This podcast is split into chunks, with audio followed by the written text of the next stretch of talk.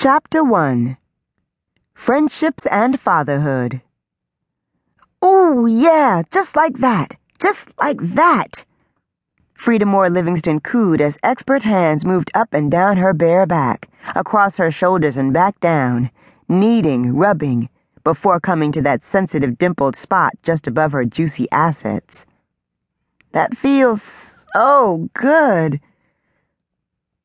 Oohs and ahs surrounded each word that oozed from her lips. Strong, lean fingers continued down her thighs, paying special attention to the calves and feet before heading back the way they'd come, lingering at the small of her back, switching to feather light strokes as they splayed across her shoulders and along the nape of her neck. Frieda felt as though she'd have an orgasm right on the spot. It had taken her a while to understand the hype but now she was a true believer. There was nothing better than an afternoon massage. We're done, pretty lady. Tyson, the masseur to the stars and to those with star quality, translated plenty of cash, tapped Frieda lightly on the shoulder to signal the end of their session. See you next week? Of course, baby. Frieda said, turning over and getting off the table, shamelessly letting the towel fall on the floor. More than once, Tyson had suggested she wait until he leave to begin dressing. But Frieda had other plans. Often she'd wondered how it would be to have other body parts massaged during these sessions, but so far, her not too subtle hints had only been met with a patient smile. The first assumption had been that he was gay. After all, who would turn down what Frieda called pussy on a platter? But her friend Stacy's baby daddy, Darius, had told her that Tyson didn't get down in that club. And since the platinum-selling R&B singing sensation was patently homosexual and very much a part of that world, Frieda thought that he would know. If not for the fact that she was now headed to a thick link of sausage not far from her old stomping grounds, she might have been insulted. As it were, she simply laughed as Tyson quickly averted his eyes and left the room. Moments later, Frieda clicked the locks on her shiny new Lexus LX and slid inside.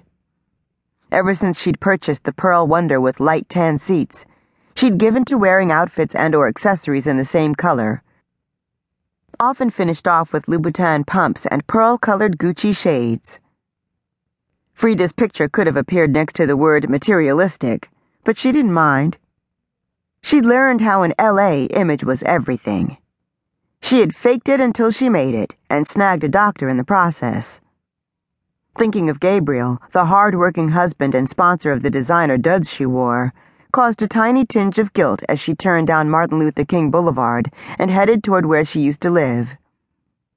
Passing row after row of modest apartments, much like the one she'd rented upon arrival from Kansas City, she reflected on her journey from then till now, and how far she'd come in less than five years. When she left the Midwest and a drug slinging boyfriend to join her cousin and best friend Hope Taylor in the City of Angels, all she'd hoped for was a good time. And now here she was, a wife and mother, living in a Tony West Side neighborhood amid 5,000 square feet of luxury, a bank account courtesy of her husband that never boasted less than five figures, credit cards with no limits, a chef, a maid, and a nanny slash house manager. Sometimes she had to pinch herself to make sure she wasn't dreaming. And sometimes she had to do what she was doing now go slumming for something that money couldn't buy a thick piece of sausage. Get in here, girl, a tall brother said as he opened his apartment door. His island accent was as sexy as his long, thick locks, his ebony skin, his straight white teeth, and his washboard abs. You know me don't like to wait for you. Frieda was nonplussed as she threw her purse on the couch. She kept silent as she unzipped the front zipper on her pearl colored mini and let it fall to the floor. Her cell phone vibrated, but she ignored it as she reached behind her and unclasped her bra. The young blood's eyes narrowed, and he licked his lips. That's right, she thought. This caramel goodness is worth the wait, isn't it? Her nanny slash house manager's son, Clark, could say whatever he wanted, just as long as he did what she told him to.